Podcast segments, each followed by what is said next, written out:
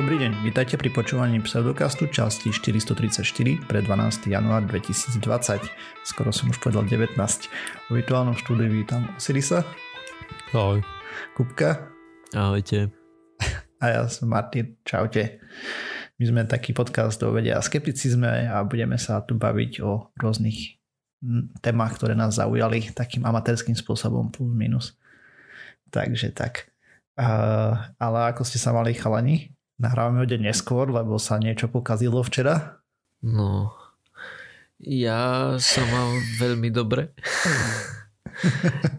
Ja som totiž vlastne tento víkend bol v Prahe s priateľkou. Ona tam teraz študuje. Mm-hmm. Tak som ju tam bol pozrieť. A sme si spravili... Čo tam študuje? Sorry. No, ona študuje pedagogiku, angličtinu a myslím etiku alebo niečo také, to je proste bundle, aj že mm-hmm. to je jedno s druhým.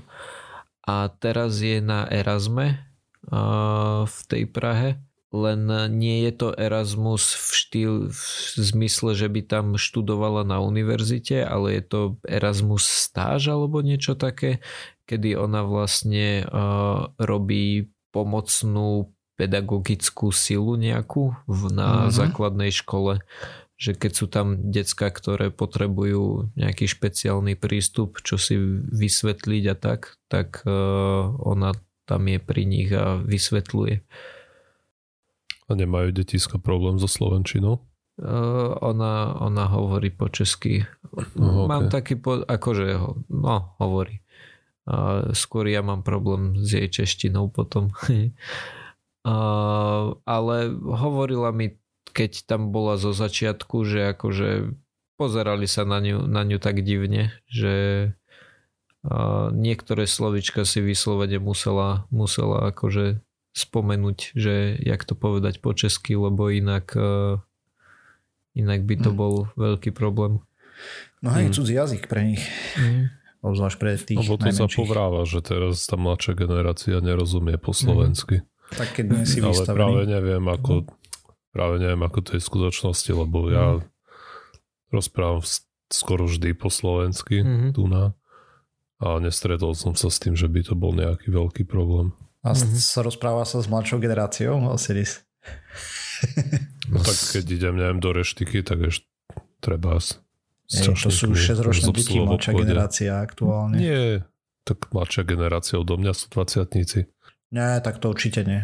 Ja myslím terajšie generácie ako úplne, čo sú. No ja to práve neviem. No, preto som sa to opýtal, Kupka, že či ako sú na tom so slovenčinou. No, povedal by som akože z toho, čo mi ona hovorila, že nie je tak dobré a asi by to záležalo od decka, že niektoré by ti rozumeli, niektoré asi horšie. Niečo som chcel ešte povedať, ale fakt si neviem spomenúť, že čo. Ste mali pekný víkend, či čo, ale už potom... No áno. Boli sme sa prejsť tam, kde sa natáčal film Pelíšky. Mm-hmm. Tak máme odtiaľ fotky. Sa to tam celkom podoba. Že či ten stanok ťa udrží? On tam už nie je. Jasné, ako hneď mi to napadlo. Že zničím architektonickou památku a postavím miesto nej tank, ale už sa to tam nenachádzalo. Dokonca tesne pri tom altánku tam vlastne mali vchod a na tej bránke bola taká železná tyčka. Ten chalan na nej robil taký zhyb. Mhm. No tak tá tyčka tam už nie je. Už je tam iba diera. Mm-hmm. A už viem, čo som chcel povedať. Takú srandovnú príhodu k tomu českému porozumeniu. Hovorila mi, že keď mala hodinu, lebo ona učí na lezeckej stene. Úplne jedno. Hovorila jednej malej dievčine, že je riadne chudá.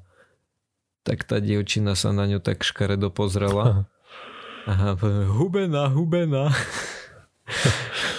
My sme zase dnes na nemčine, učiteľka tiež je Češka, tam neviem čo, no, spolužiak alebo lomeno kolega, čo tam chodí tiež, tak hovorí niečo, že skôr, neskôr, tak sa z toho smiala, že to jej príde hrozne srandovné. No čo, ideme nahrávať? Či... Však nahrávame celý čas. Áno, ale... Dobre, takže najprv dáme nejaké opravy teda a doplnenia. Takže jak som robil ten prehľad minulého 10-ročia vo vede, tak som tam zbežne spomenul exoplanéty, že okoľko viacej ich máme a tak ďalej. Tam som uviedol nejaké číslo, ale to bolo asi nepresné, respektíve sa dosť tie čísla rôznia podľa Wikipédie a tak. Ale v princípe oproti tomu, ako sme v minulom 10-ročí, to je 2000 až 2010, mali zo pár desiatok exoplanet, tak teraz ich máme podľa všetkého k 8. decembru potvrdených 4104 a ešte nejakých ďalších 2420 potenciálnych kandidátov, ktoré ešte nie sú potvrdené. A potom ešte kopec ďalších, proste tie čísla lietajú hore dole, nejaký ucelený počet som nenašiel jednoducho. A potom ešte som chcel doplniť, lebo samozrejme sme to ignorovali zase všetci traja, že ešte jedna z veľmi dôležitých vecí, ktorá sa udiala, bola práve tá naša paleontologická štúdia. Respektíve to, ako našli ten dopad po tom asteroide. Teda nie dopad doslova, ale... To miesto dopadu. Nie.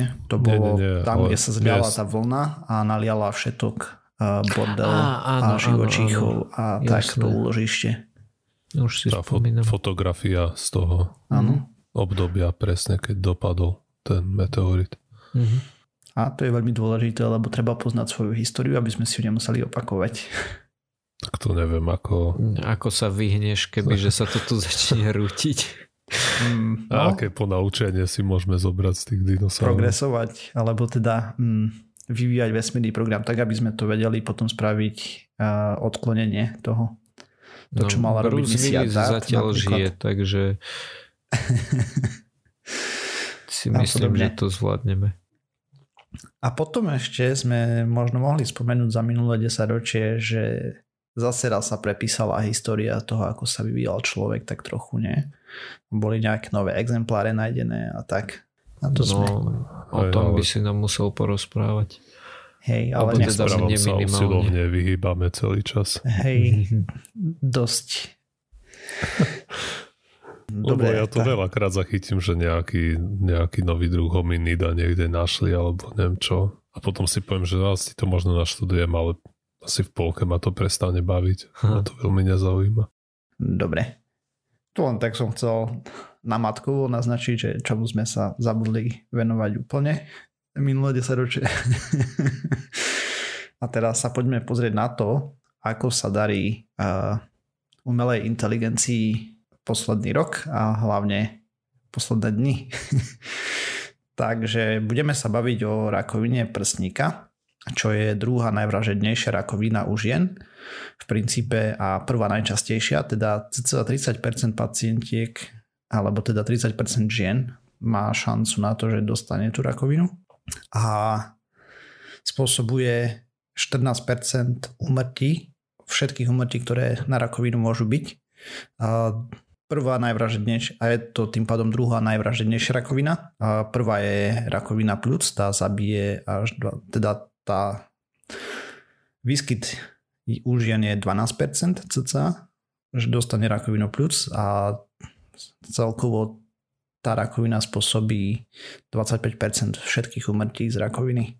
Takže tak, vďaka tomu veľa krajín, aj rozvojových, začalo zavádzať mamografie pre ženy od 40 rokov, čím vlastne sa zvyšuje šanca na to, takto, čím skôr nájdeme nejaký zhubný nádor alebo problém potenciálny v prsníku a skôr sa to začne riešiť, tým je vyššia šanca, že žena proste tú rakovinu prežije. Sú pomerne, keď sa to chytí skoro, sú pomerne úspešné liečby. Pomerne veľmi. No a napríklad len v USA a UK je to cca 42 miliónov vyšetrení za rok. Avšak, ako sa ukazuje zo zbieraných dát, že a z následných vyšetrení a tak ďalej, že kvalita diagnostiky sa líši veľmi, dokonca aj u najlepších odborníkov, doktorov je značný priestor na zlepšenie. A Google Health, výskumníci z Google Health spravili veľký pokrok v diagnostike rakoviny prsníka pomocou umelej inteligencie. Vyšli dve štúdie, takže sa pozrieme na prvú. Vlastne tam spravili nejaký algoritmus konvolučných neurónových sietí a tak, ale začneme od začiatku.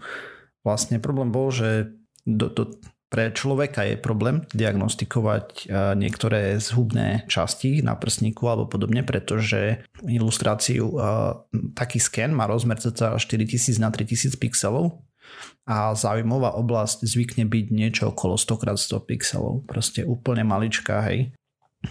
Ďalší problém bol, že doktorom pomáhali už teraz nejaké inteligencie umelé alebo algoritmy, ale tie potrebovali anotované lézie a hľadali len v nich v princípe, že už doktor označil v obrázku, že cca kde je nejaké podozrivé toto miesto podľa neho a potom sa na to pozerali umelé inteligencie, neboli veľmi presné. Avšak drvivá väčšina záznamov, ktoré máme, obzvlášť staršie, nemajú vôbec anotované lézie. Hej, to znamená, že to bol ďalší problém, avšak existujú už ale datasety, ktoré tú anotáciu majú.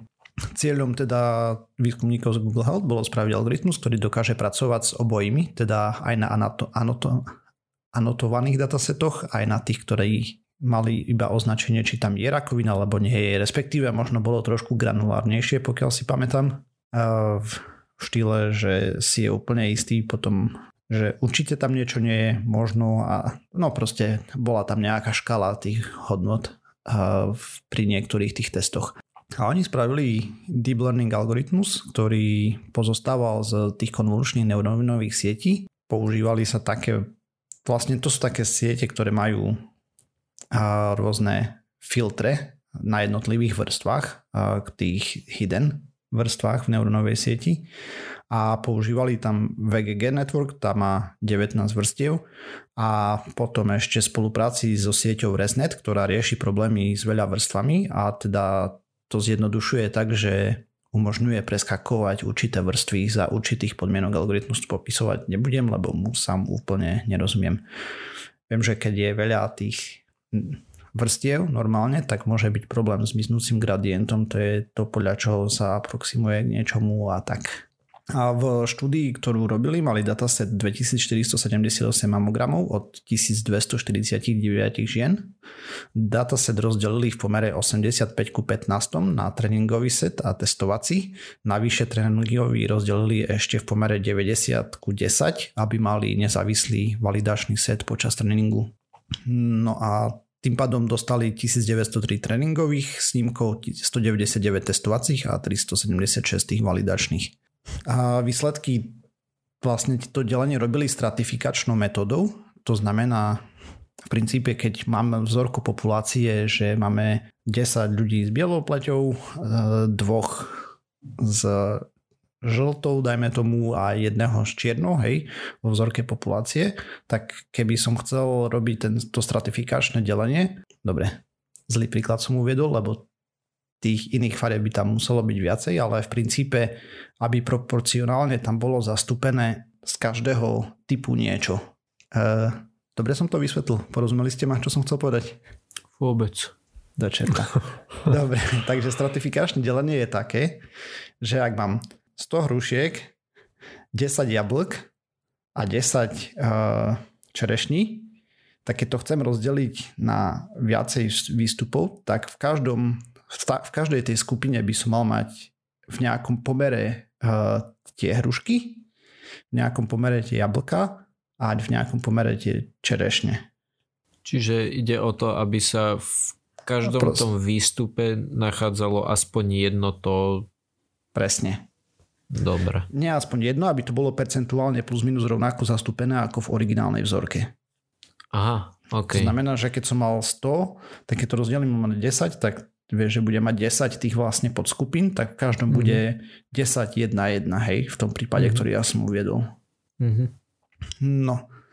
A potom zmenili tie obrázky, ktoré boli z 4000 na 3000, či aký tam bol rozmer, hej, ich zmenšili ich na 1152 na krát 896, tak aby nič neorezali, tam bol použitý nejaký algoritmus a to museli spraviť kvôli tomu, lebo nestačí pamäť na grafických kartách aktuálne a limitácia je 8 GB, aspoň pri tom hardveri, ktorý mali k dispozícii.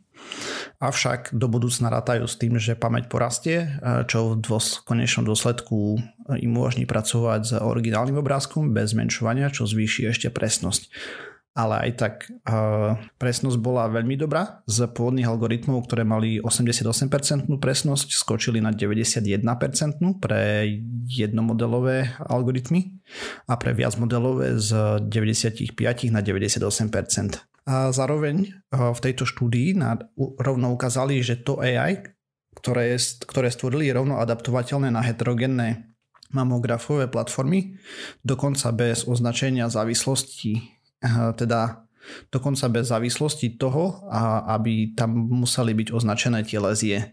Teda stačil vlastne čistý sken. Takže to bol jedna vlastne tá štúdia, ktorá poukazuje na to, že sa tam spravil nejaký zásadný program a zásadný pokrok. A druhá štúdia, ktorá robila titulky, myslím, aktuálne po všetkých možných periodikách, ktoré sa venujú vede, bola o tom, že študovali abnormality v röntgenových snímkoch a mali dve veľké datasety, jeden z USA a druhý z UK, kde v USA bolo 3097 pacientiek a v UK 25856. A tam dosiahli veľmi zaujímavé výsledky. Mimo iného znížili falošné pozitíva o 5,7% USA a 1,2% UK a falošné negatíva 9,4% USA a 2,7% UK. Falošné pozitíva v tomto prípade znamená, že našli nádor tam, kde nie je, hej? A falošné negatívum je, že nenašiel nádor tam, kde bol. Vlastne to sú my z diagnózy tých umelých inteligencií alebo aj lekárov. V tomto prípade išlo pri porovnávaní s ľuďmi. Takže aj sa pozerala čisto len na skeny, teda umelá inteligencia sa pozerala číslo na skedy, ale doktor, ktorý sa pozeral, mal aj históriu pacienta k vyhodnocovaniu. A rovno môžem povedať, že umelá inteligencia prekonala 6 radiológov v presnosti až o 11,5%. Takže čo spravili? Ako vyzeral test? Počkaj chvíľku, ešte mám otázky. 6 z koľkých? Či oni mali iba 6 radiologov, hej? Mali skupinu 6 radiologov, ktorí vyhodnocovali to isté, okay, čo dostalo AI. No jasné, len to znelo ako, že 6 porazili a 18 nie. Nie. A takže mali iba 6. A vyjadrovali sa tam k tomu, že prečo tá americká vzorka, prečo na nej mali lepšie... Dopracujem sa k tomu. Snaď. Dobre, okay. Vysvetlím, lebo ani zďaleka nie sú tie umelé inteligencie dokonale. To musím tu už teraz povedať. Avšak už sú lepšie ako ľudia. A ľudia sú ešte horšie na tom. Hej. Tu je vidieť, že tých 6 vlastne prekonala v presnosti 11,5%, čo je sakra veľa. Takže štúdia bola dizajnovaná takto. Vybrali 500 vlastne vzoriek nejako reprezentatívne z tých všetkých. Tie datasety, to bolo to, na čom tá umelá inteligencia trénovala, hej. No a teraz vybrali nejakých 6 radiologov. Presný postup si nepamätám, ako ich vybrali, respektíve som sa nedopracoval k nemu. No a dali im na prezretie 500 vybraných mamografov, alebo teda tých snímkov.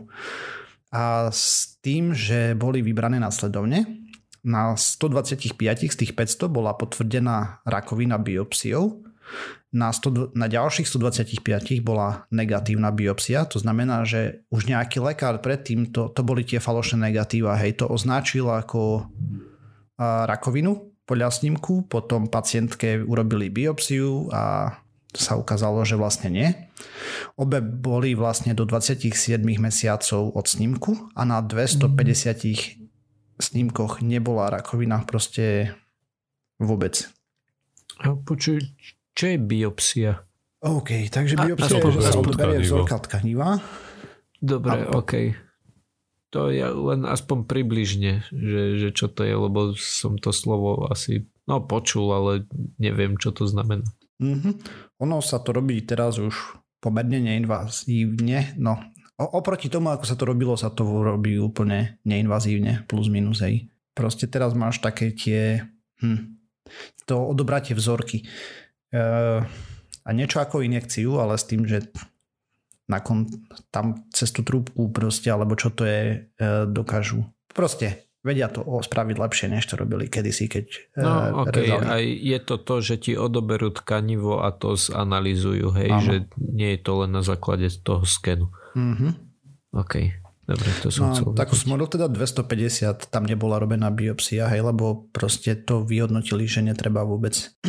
A toto rozmiestnenie podľa výskumníkov bolo zvolené schválne. Cieľom bolo zvýšiť obťažnosť a zároveň zdôrazniť odchýlku, hej, proste.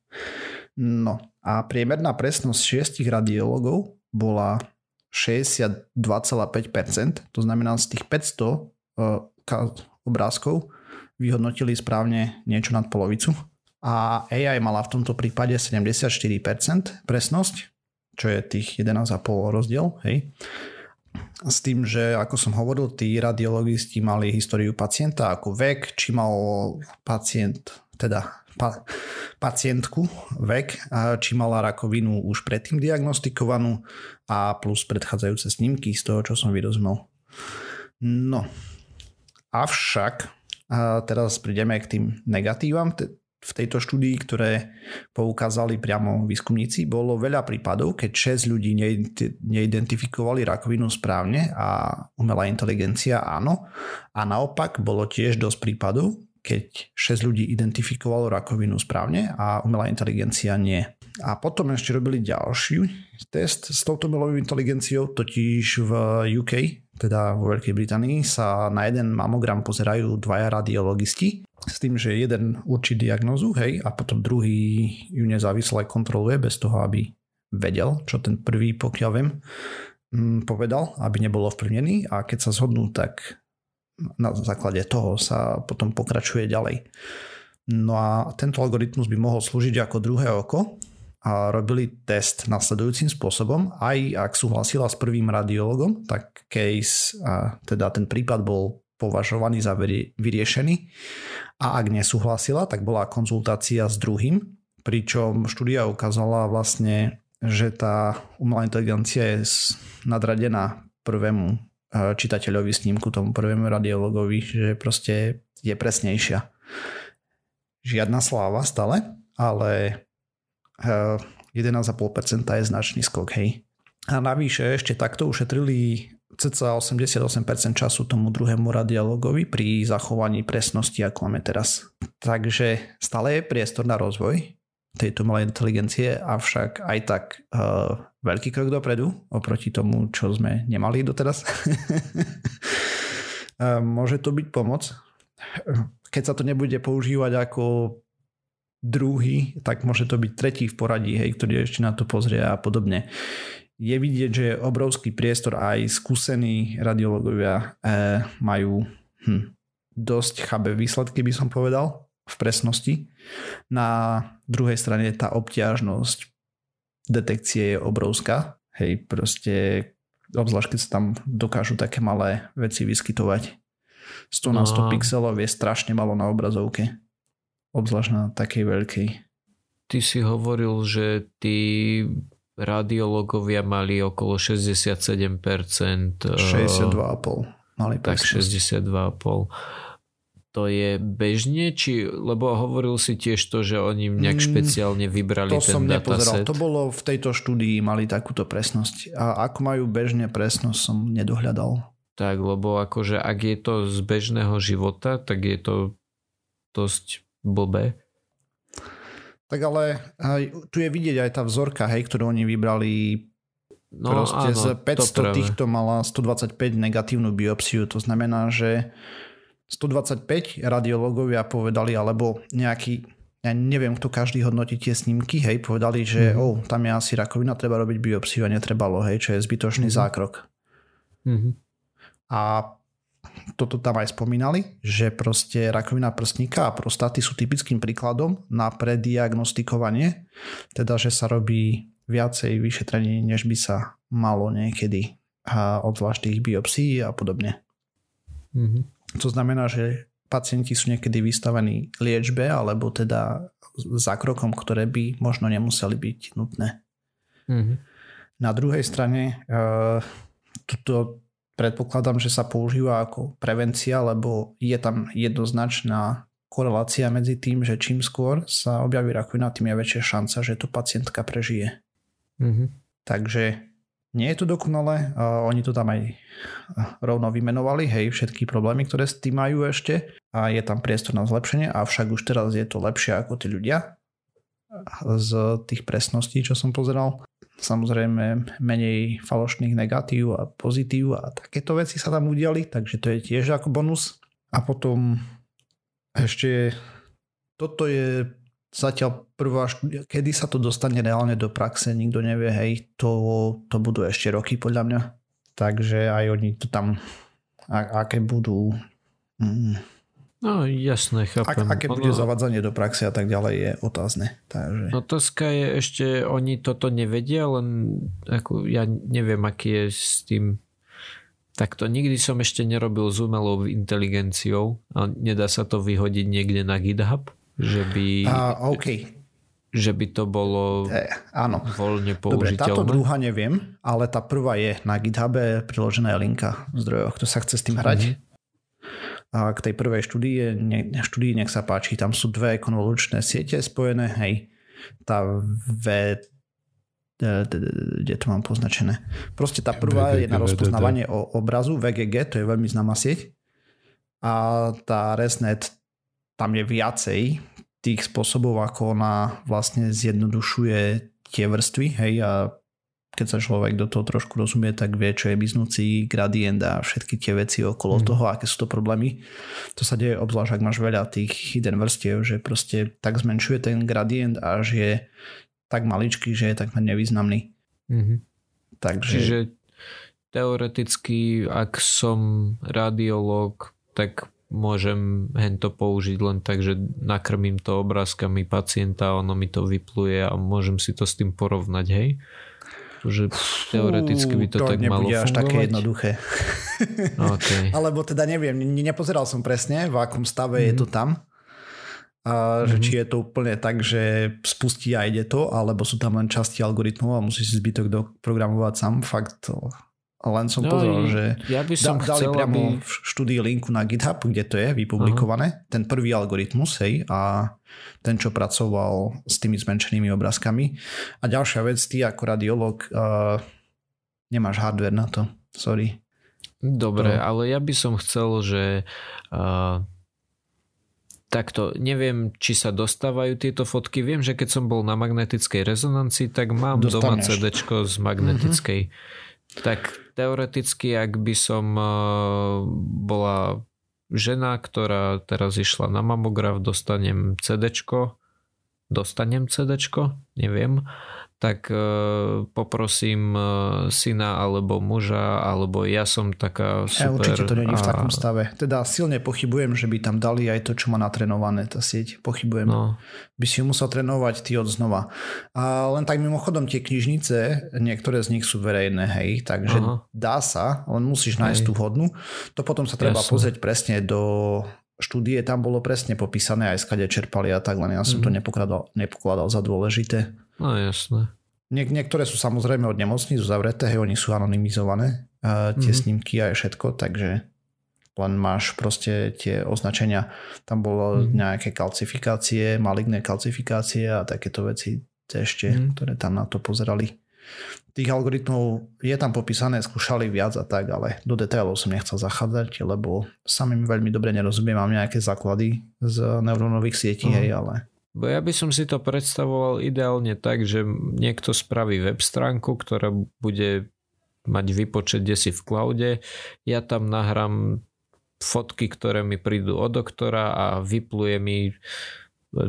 skrátka veľké zelené alebo veľké červené, že ja máš rakovinu, nemáš rakovinu. Že keď toto dokončia, tak to bude za veľmi ťažké peniaze predávané nemocniciam alebo podobne. Vieš, keď si budú tým úplne istí. Žiaľ, prepáč, že ti rúcam tvoje sny.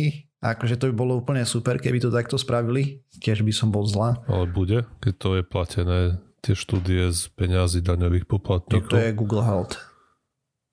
A jedna aj druhá štúdia, takže čo viem, možno to dá Google zadarmo časom, neviem, ale z toho, čo som vyrozumel, je viacej aj tých expertných systémov, ktoré sa už používajú s otáznou presnosťou, dajme tomu, a to sú všetko proprietárne veci, vieš.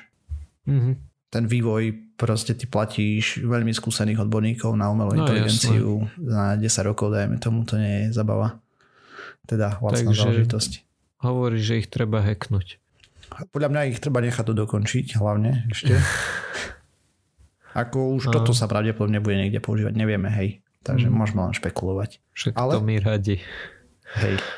Veľmi pekný úspech, hej, na poli AI. A fakt boli titulky všade, teda čo ja som videl ohľadom toho, že umelá inteligencia vlastne prekonala ľudí v presnosti detekcií rakoviny prsníka. Obraz je trošku zložitejší, hej, ako som tu naznačil. A áno, prekonala, ale má ešte stále nejaké medzery. Ale zatiaľ vyzerá, že je lepšia ako ľudia. Aj ľudia majú medzery. A to ešte, ako som spomínal, je veľký rozdiel medzi jednotlivými pracoviskami. Hej. Čím skúsenejší a tak ďalej. No proste. Mhm. Ja mám napríklad medzery medzi zubami. Tak dobre, tak rozdiely. Ďakujem. Nie, v pohode, to vôbec nebola oprava. Podľa mňa medzery je správne. Ja už si myslím. Nie som istý ničím v tej slovenčine. Podľa mňa to bolo fajn. Ozaj, zistili sme, či je dron alebo drona? Nepozeral som na to. Ani ja. Ahojte, tu je budúci martýr. Keďže som počas nahrávania nevedel, akú presnosť majú bežné vyšetrenia, tak som si to naštudoval a teda tu je doplnenie. Takže citlivosť mamogramov je niekde okolo 97% až špecifita okolo 65%. To znamená, že väčšina nádorov sa nájde, avšak je veľa falošných pozitív. A teda sa spraví biopsia s podozrením na nádor a nenájde sa nič. Ako som hovoril, je to preto, lebo čím skôr rakovinu zachytíme, tým je väčšia šanca, že to pacientka prežije. Presnosť pri falošných negatívach, to je, že žena má nádor a nebol detegovaný, sa pohybuje okolo 90%. Celková diagnostická presnosť teda sa pohybuje v rozmedzi 80 až 89%. Tých štúdií je pomerne veľa a nejaká ucelená metaštúdia nie je, takže je tam trošku rozptyl. Výsledky v štúdii versus umelá inteligencia sú také zlé preto, lebo to bolo schválne dizajnované ako super obťažný test, aby sa jasne zviditeľnil rozdiel alebo ukázal rozdiel medzi tou umelou inteligenciou a ľuďmi. Takže dúfam, že som to uviedol na pravú mieru. OK, ale poďme na ďalšiu vec, nie? Ja mám tentokrát takú kratšiu témičku o uzlíkoch. Si schválne vybral, bo som vedel, že Kupko je odborník na uzlíky. Aké? Syrové? Syrové mám veľmi rád. Také, čo sa vyjažne. Ale udené alebo neudené? Ja radšej udené. Sice aj syrové uzlíky sú poviazané, no? A tam je aký úzol na syrových uzlíkoch? Obyčajná slovenská hrča. Okay. Akože to sa reálne tak volá úzol, alebo... Tak akože volať ho tak môžeš, ale pokiaľ viem, tak to je... Počkaj teraz, aby som nepovedal hlúposť, ale myslím, že je to vodcovský. Počkaj chvíľku, budem šťukať do klávesnice. Áno. Hej, len vodcovský je zdvojený, ale ináč ten klasický obyčajný úzol si myslím, že to, čo spravíš, keď spravíš úzol, keď sa povie úzol a predstavíš si úzol, tak to by mal byť vodcovský. Ale myslíš také, kde spojíš dva povrázky? No, myslím taký, keď na na jednom špagáte spravíš očko a potom prevlečieš. Dobre. To by mal byť akože jednoduchý. Keď takto spojíš dva, tak bude dvojitý. Dobre. Aspoň dúfam, že nekecam, lebo za toto by ma vedelo sprtnúť toľko ľudí. No, my dvaja nie, takže v pohode. Popravde mi to je dosť jedno. Okay, takže uzlíky poznáme všetci, ale je pozoruhodné, že nie je, vlastne neboli poriadne preskúmané, že prečo sa správajú uzlíky tak, ako sa správajú, že sa nerozviažu, prečo sú niektoré pevnejšie ako iné. Pomimo tej štúdie, vďaka ktorej som sa dostal k tejto téme vôbec, vlastne som sa k tomu dostal vďaka peknému obrázku, čo to malo na Facebooku. A to preto, že nejakí chalani z MIT, ktorým šéfuje Vishal Patil, sa rozhodli, že vlastne preskúmajú niektoré matematické modely tých uzlíkov. Lebo... My God, to je svonenie. OK. Máš tam koľko? 3 zvonenia naraz sa ti pustia? No, jeden telefon, druhý telefon a počítač zvonil, hej. Ty kokos. No, tu kde ti telefonovali? Na... Hangout toto bolo, alebo na Viber, alebo na WhatsApp, alebo na niečo také. OK. Brutál. Dobre, takže títo výskumníci sa rozhodli preskúmať niektoré tie, či by nenašli nejaké matematické modely, ktorým by mohli predpovedať, ako sa bude uzlík správať. Použili na to celkom šikovnú metódu a to, že zobrali si nejaký povrázok, ktorý nebol z povrázka alebo z iných látok, ktoré farebne menili farbu podľa toho, v ktorých oblastiach boli ako namáhané. A práve ten obrázok vyzerá celkom pekne. Je to ten uzlík, ktorý Kupko nazval vodcovský. Asi. Teda podľa všetkého to je ten. A ste pekne vidno. Niektoré časti sú červené, iné zelené, iné žlté. A podľa toho títo výskumníci vedeli, keď sa to uťahuje, kde sa to namáha, a potom používali rôzne uzlíky a rôzne skúšali treba zmeniť ten spôsob, ako ich uväzovali. Niekde. Toto je samozrejme do podcastu veľmi zlá téma, a keď sa to nedá ukázať, ale niekde napríklad išla jedna šnúrka v nejakom kroku ponad, druhú šnúrku v ďalšom experimente išla popod. Toto by ma veľmi zaujímalo, to si určite pozriem. A potom tam mali, že ako sa to uťahovalo, ktorým smerom, a vlastne sledovali to, ako sa menili tie farby a vďaka tomu potom vedeli formulovať nejakú matematiku okolo toho, ktorá vlastne umožňala predpovedať vlastnosti nejakých rôznych uzlíkov. A zistili, že vlastne sú tam nejaké 3 charakteristiky, ktoré im pomohli vlastne odhadnúť silu toho uzlíka. A poprvé, čo mi príde dosť intuitívne, že čím viac sa tie vlákna prekrižujú, alebo proste čím viac je tam tých uzlíkov, kríženie neviem, asi, terminus technicus tých krížení, tak tým silnejší je ten uzlík. A potom je dôležité, ako sú vlastne zapletané, či sú zapletané nejak v rozličných smeroch alebo v rovnakých. A posledný tretí predpoklad bol, že závisí od toho, akým smerom sa uťahujú potom tie šnúrky v relácii medzi sebou navzájom. Hej. To je zbytočné zachádzať do detailov, lebo ako hovorím, vôbec sa to nedá v podcaste dobre vysvetliť. V každom prípade došli k týmto 3 charakteristikám, urobili okolo toho nejakú matematiku a to pomôže ďalej vo výskume tých uzlíkov, ktoré pomimo toho, že sú dôležité trebárs pre skautov, samozrejme majú nejaké využitie aj v iných vedách. Trebárs od toho, ako sa chovajú nejaké vlákna v DNA alebo v rôznych materiálovom inžinierstve.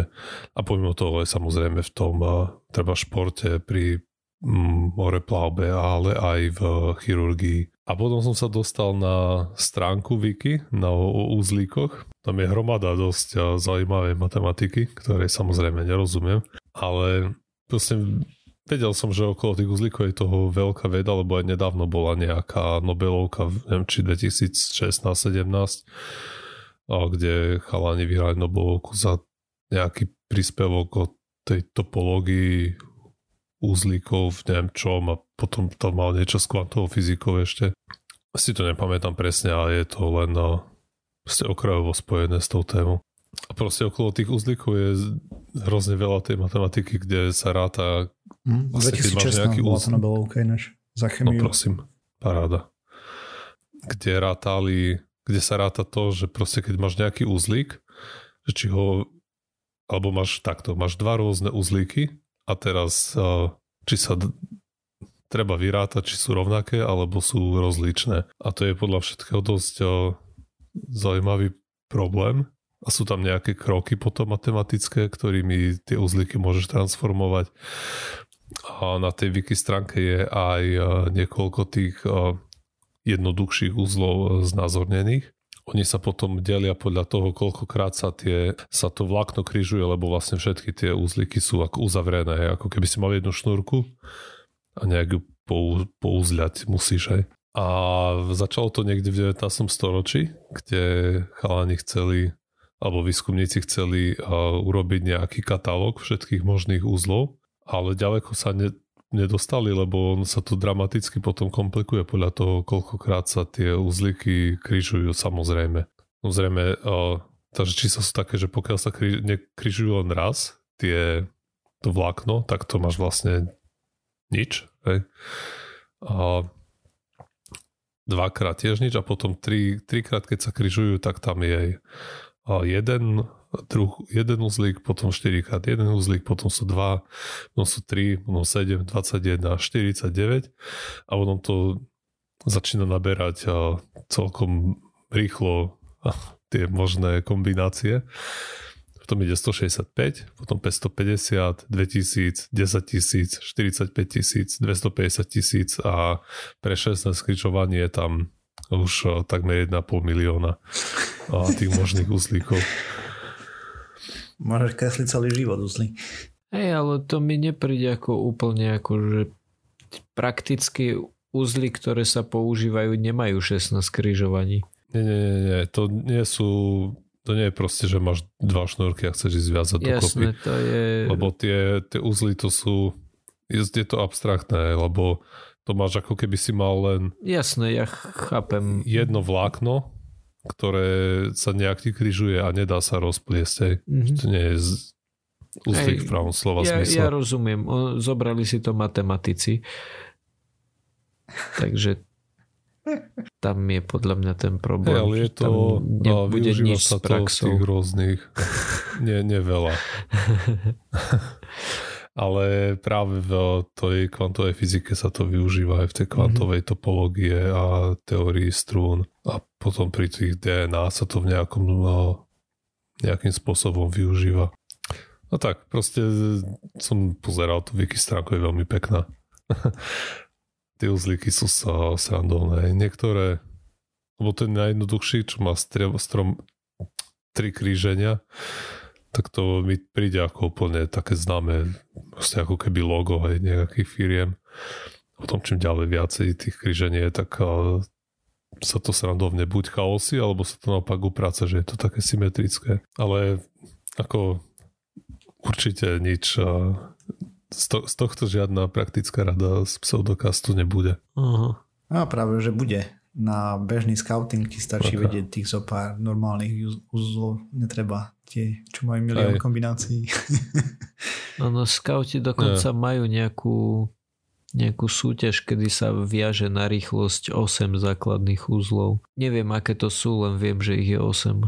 A ešte v tej štúdii, čo som hovoril, tak tam vďaka tomu vlastne vedeli zdôvodniť, prečo niektoré podobné uzlíky sa chovajú inak. Viem, že tam hovorili alebo opisovali tam, neviem, či presne to, čo sa mi sa volá medicínska spojka, keď dva proste privezuješ. Ambulant. Je ambulančná a krížová, oni sú veľmi podobné, akurát. Hej. Tá ambulančná, hej, a tá krížová, počkaj, alebo nie? Ono to viažeš, prvý krok je rovnaký a druhý krok je rozdielný len v tom, že raz ide, že pravú cez ľavú a druhýkrát ideš ľavú cez pravú. Áno, presne, tak potom to je to, hej. Že v angličtine je to jeden je square knot a aj druhý sa volá granny knot, ako babky nuzlik. Aha. A práve vďaka tomu, alebo v tej štúdii vysvetľujú, prečo jeden z nich je, proste drží lepšie ako ten druhý. A to je práve tá jedna z tých charakteristik, čo som hovoril, že ako sú, to bola tá druhá, ako sú v akom smere, hej, sú zakrútené tie rôzne vlákna. Tak hovorí, že raz ideš jedno cez druhé a v druhom prípade druhé cez prvé. Mm-hmm. Tak a vlastne to je to aj prečo jeden z tých uzlov je silnejší a druhý slabší. Zaujímavé. Tak, keď povieš. Mne sa páčil ten obrázok najmä a potom tie ostatné obrázky tých uzlíkov. Hej. A to je napríklad ako, že určite si to pozriem, lebo tým, že ja leziem a aj to akože učím ďalej ľudí, tak napríklad pri tom naväzovaní vzniká to, že dakedy sa ti tam krížia tie rôzne časti lana. Ja som bol učený a aj učím ďalej, že akože na tej nosnosti to veľmi neuberie. Že moc to nevadí, keď sa ti krížia, len to zle vyzerá, ťažšie sa to rozväzuje. Tak ma to zaujíma potom, že čo im z toho vyšlo. Neviem, či až takto... Až také praktické veci sa z toho dajú odvodiť. No tak pri najhoršom. Samozrejme, oni ju pozerali len čisto, proste oni odizolovali tie premenné, ako je aj ten typ materiálu. Jasné. A hrúbka toho vlákna, povrch a podobné veci. Hej. A tak pri najhoršom uvidím pekné obrázky. Takže aj keď tam máš proste to lezecké lano, tak ten rozdiel tam môže byť, hej. Ale môže byť pre tvoje účely úplne zanedbateľný. Ja som chcel mať dnes takú, že nazvime to klasickú tému a tri krátke správy pozitívne, tak možno tam len tie tri krátke pozitívne správy. Správa číslo 1. Náš známy Alex Jones bol odsúdený na pokutu 100 000 dolárov za ten jeho spor o Sandy Hook, čo bola táto mass shooting. To je tam, čo tvrdil, že sa to vlastne nestalo a že to bolo hrané. Áno, len teda tých 100 000 dolárov, čo som našiel, je teda legal fees, to znamená, že musí, ak tomu dobre rozumiem, tak musí zaplatiť vlastne za tie súdne trovy. Čiže vlastne zaplatí právnikov tomu jeho protivníkovi a plus ešte súdu za to, že súdil. Nedostal pokutu v zmysle, že teraz by to musel niekomu zaplatiť, tým obetiam napríklad. Správa číslo 2 vo Filipíny odsúhlasili zlatú ryžu. Áno. Hej. A to znamená, že čoskoro snáď budeme mať pozitívne výsledky z toho, a ako menej detí umiera na nedostatok vitamínu A. V článku sa tam niekto vyjadruje, že dúfajú, že o jednu tretinu by to mohlo zamedziť tento počet smrtí. Ale uvidíme reálne až potom. Každopádne teda zlatá ryža po milióntykrát je tá geneticky upravená ryža na to, aby obsahovala beta-karotén, ktorý potom telo vie meniť na vitamín A. A správa číslo 3. Vykladačka budúcnosti, vykladateľka, ako sa im inak pekne hovorí, palm reader, keď ti číta z ruky. Veštica. Áno, dobre. Bola odsúdená, alebo nie odsúdená, bola obvinená na to, aby zaplatila $70,000, ktoré vytiahla od rodiny, ktorej vlastne tvrdila, že duch ich dcery bol niekde zachytený. Ty vole, pardon, ešte raz. Bola charged, je obvinená. Tak, áno, bola obvinená za krádež vyše $70,000 od svojej klientky, ktorá verila, že jej dcéra bola possessed, nepostihnutá, ale posadnutá, ďakujem, démonom. Takže ona sa snažila nejakým spôsobom niečo s tým démonom urobiť. A popri tom, ako to s ním robila, tak vytiahla od tejto jej matky vyše $70,000 a nejaké domáce veci, hej, že vôbec jej nevadilo, že od nej brala napríklad uteráky alebo obliečky na posteľ. Gaučovku. Skrátka všetko, čo mohla, tak to zobrala. Tak aspoň toľko, že bola obvinená. Jak to dopadne na súde, to je druhá vec, ale aspoň bola obvinená. Mm-hmm. Dobre. Takže. Vyhnanie ďablov je veľmi nebezpečná zabavka. A kopec ľudí došlo ku škode vďaka tomu, či už psychickej traume nejakej, alebo úmrtiam dokonca, alebo proste len propagovanie nezmyslov. Hlavne z Vatikánu to ide v poslednej dobe, žiaľ, kde vysvetili nových exorcistov, takže má sa za čo cirkev hanbiť. Jedna z mnohých vecí. Myslím, že sme došli na záver Pseudokastu číslo 434. Nájsť nás môžete na www.pseudokast.sk, písať nám môžete na kontakt@pseudokast.sk a taktiež nás môžete prísť pozdraviť na Discord alebo napísať, že čo bolo zle, čo sa vám nepáčilo alebo čo sa vám páčilo. Okrem toho sme na Facebooku, YouTube a Twitteri a všetkých možných a nemožných podcastových agregátoch, iTunes a Spotify. A ak nás chcete podporiť, zdieľajte nás, lajkujte, šerujte, píšte nám pozitívne hodnotenia. Ale ak sa vám nepáčilo, tak aj negatívne, žiaľ. Takže čaute. Čau. Ahojte. Počkajte ešte, nevypínajte. Idem sa pokúsiť o prvý a posledný krát, čo to niekto vyskúša, zahrať outro na Kazu. To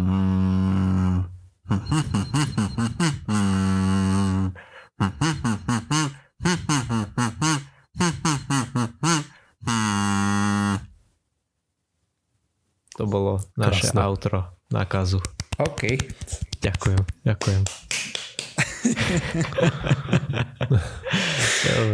Dobre. Čaute. Stop.